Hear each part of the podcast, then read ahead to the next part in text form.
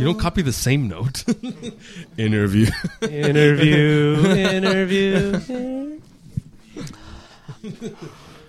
All right, these knobs from Toronto are here. Er, the,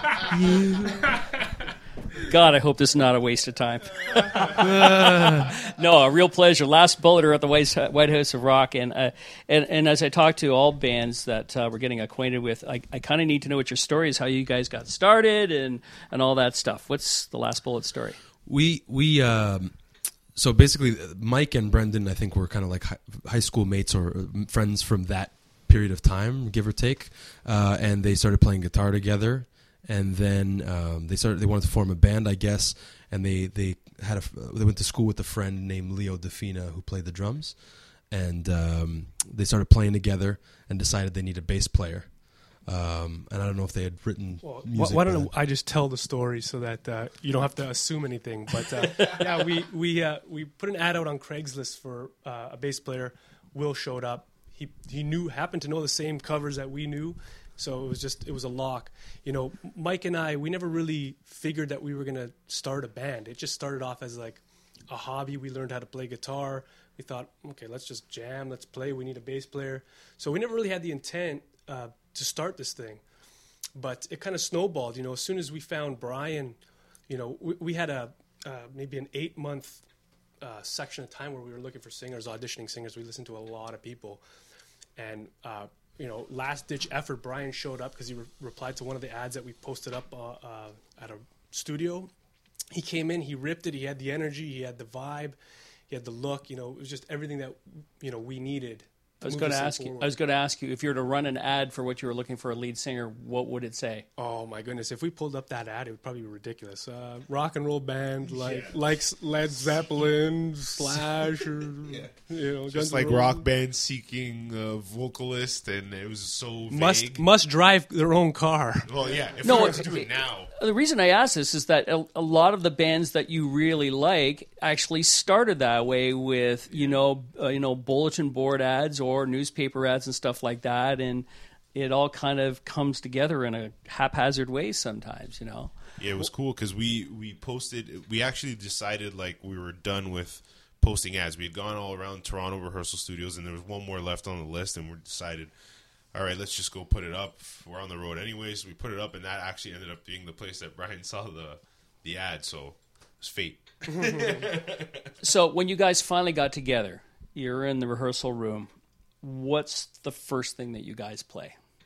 So uh, Mike and I had started writing some songs, very basic stuff that uh, ended up on our first EP. Uh, Brian came into the studio and we asked if he would sing to the like a rough recording that we had, right? And he, he just kind of gave us this face like, why the hell would I do that? Let's just jam. We all had our instruments, and so then we're like, yeah, that's kind of a better idea. Let's jam, right?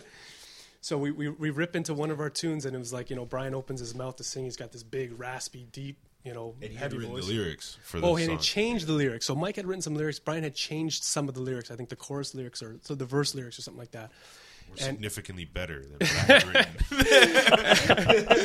But uh, yeah, as soon as he as soon as he came in, like the guitar start the song, it's you know very guitar driven riff stuff. And then Brian came in and he had just had the power, the beef that could sit on top of those, and it just worked. Like one line in, we knew he was the guy for whatever we were doing. You know what I mean? Again, we still didn't have this outlook that we wanted to be this you know rock band, you know.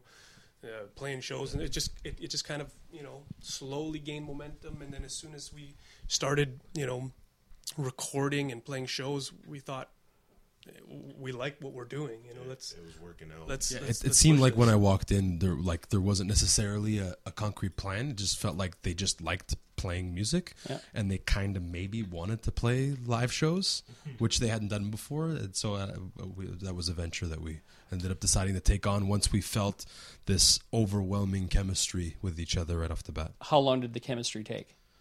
When did it click? Uh, the first day. The like like. I, I felt I That felt quick, the huh? chemistry. Well, I felt the chemistry as far as like uh, just you know like all the the the um um, all the variables being uh, you know working together well I, I felt the chemistry right away. We were all around the same age. We all kind of uh, like are, have the same mentality. We all kind of have the same influences in music with di- like differing degrees. But uh, it just for me it felt right right away. And then the, it, it built big time. Like the uh, the first year was just it was it just exploded. It, it took off like a rocket and we it was uh, we accomplished a lot, a lot more than I ever would have imagined that we would accomplish in the first year or two we were You, together. you got to keep in mind, we all come from backgrounds that have no music in them. We had no industry knowledge. We didn't really know what the hell we were doing. We still Yeah. don't really know what the hell we're doing. But winging it. w- we're learning as we go, and we're, we're trying to, you know, uh, climb this this this never-ending mountain that is this industry. And you know, it's it's that's what makes it interesting and fun for us, at least for me in, in particular. yeah, maybe, that, maybe that's a good thing, you know, is that, you know, we can focus on the industry and the game, if you will, and all the marketing and where you have to be. Those are all very important components. But don't you think as a band, the f- primary focus should be about the music and the performance? I agree completely, I- and, and and like you was saying, I, I think it's safe to say that we're all first generation musicians in our families. Like we don't really have a history of music in our families, so Wow. this is clearly something that we just love, and we're we're we're going out of our way to be as good as we can at, uh, and including uh, gathering and, and learning information about the music industry. Wow. like we're, we're we're music lovers you know what i mean we could if you we, if we had our um, you know if, if we had all our concert tickets you know lined up it would probably just continue from you know as you know blend into the the, the concerts that you were going to you know Sure. so it's it's You know, with every show, you draw something from it, don't you? Eh? well, well that's it you know we're music lovers to begin with and now we have this extra aspect to appreciate when we go to a show because now we we know a little bit of the ins and outs of what goes into the show whereas before we were just soaking in the music which again great eh, like who doesn't love music and now we see this other side so it's you know even more interesting for us There's there's a really cool quote too that uh, that always pops in my head that I like following as a rule as a musician is that uh, Josh Homme, Queens of the Stone Age, said it. He said, uh, uh, "Be the musical change that you want to see." So if there's a, a specific sound or something that's not happening that you're not getting enough of anymore that you want to hear more of, be that thing. wow. so. that is that's a huge statement. Yeah.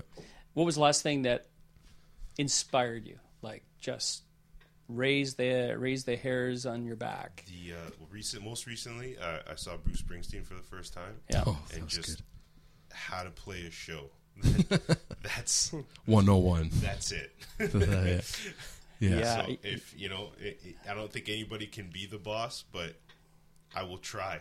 I will try as hard as I can to be the boss. It's funny. He Springsteen came up in in somebody else who was on Bands on the Verge earlier, and we were talking about about that very thing. And and Dallas Green was talking about seeing Springsteen, and he had the same thing. He said, "I can't believe how he gets up on stage and does that." You know what I mean? And we're not talking necessarily about the endurance Yeah. of a longer show. It's it's entertaining and the physical demands of being on stage and uh, Yeah. He's clearly in good shape. That's for sure. it's incredible, isn't Yeah. it? Eh? I was, I was, we were there in the pit actually. With uh, he was there with a friend, and and I actually I work at the Air Canada Center, so I I, I get to walk around a little bit and, and watch the show. But uh, Str- George Stroumboulopoulos was like right beside us, dancing his ass off, just like running around with uh, with a couple friends. So it was a great show. In your bio, you say something really interesting. Sight is our most important sense.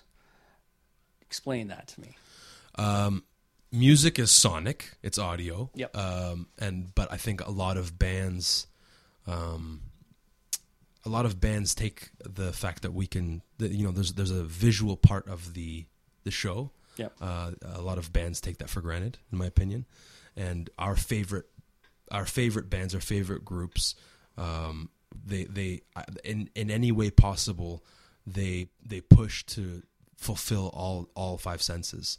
So like I, it goes from anything from from dancing and choreography to um, the movements that you make when you hang off of every word and you're trying to express an emotion or, or, or a story or tell a story in your lyrics or even like the doors. They they, they burn incense on stage. You know what i mean? Like they're just it, music as an experience. About it's about senses. Every single um, every single uh, performance is dictated by the energy of the audience and the band and that exchange of information and the setting and the venue and the acoustics and the sound man who wants to do a good job or doesn't want to do a good job. Or and the band who wants to put in work or doesn't want to put in work and the you know the audience who who, who is enjoying it or not enjoying it. So um, sight is really important to me. I like being entertained visually. I like people who who, who dress to impress dress for success and and and are lo- larger than life on stage Wow, very well said. Um, let's talk about uh, the uh, Last Bullet experience. Uh, you have some shows coming up. Yeah, we have um, we have a show on March 11th in Ottawa. Live at Elgin. Uh, Live on Elgin uh, is the venue. Uh, we're playing with a great band called Iconoclast. I think they're from the Ottawa area. They're from Ottawa. And then March 12th, we're playing at uh, Fitzray's Pub Restaurant and in uh, London.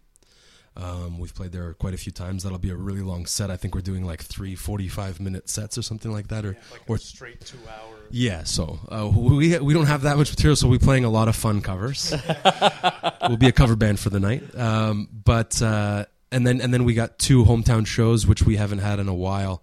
Um, we're playing April second at the Bovine, Okay. uh, Bovine Sex Club, and uh, April seventh we're playing the Hideout, which is probably our favorite, if not one of our top favorite venues. It's our home base in Toronto. We uh, that whole Queen Street strip is just awesome. We love it there. It is. But the Hideout is a, is a, is uh, going to be a great show. They're all, and what about some new music? What uh, what's what's the latest from you guys, and what's coming around the corner? So we just released a track called Sin. Um, it's a little bit uh, more, a little heavier than what we typically do. It's a drop D tune, you know, it drives. Uh, we're kind of going in every direction with this uh, these new recordings. We've re- uh, recorded a couple of tunes. We're going to be releasing them, you know, over the next few months.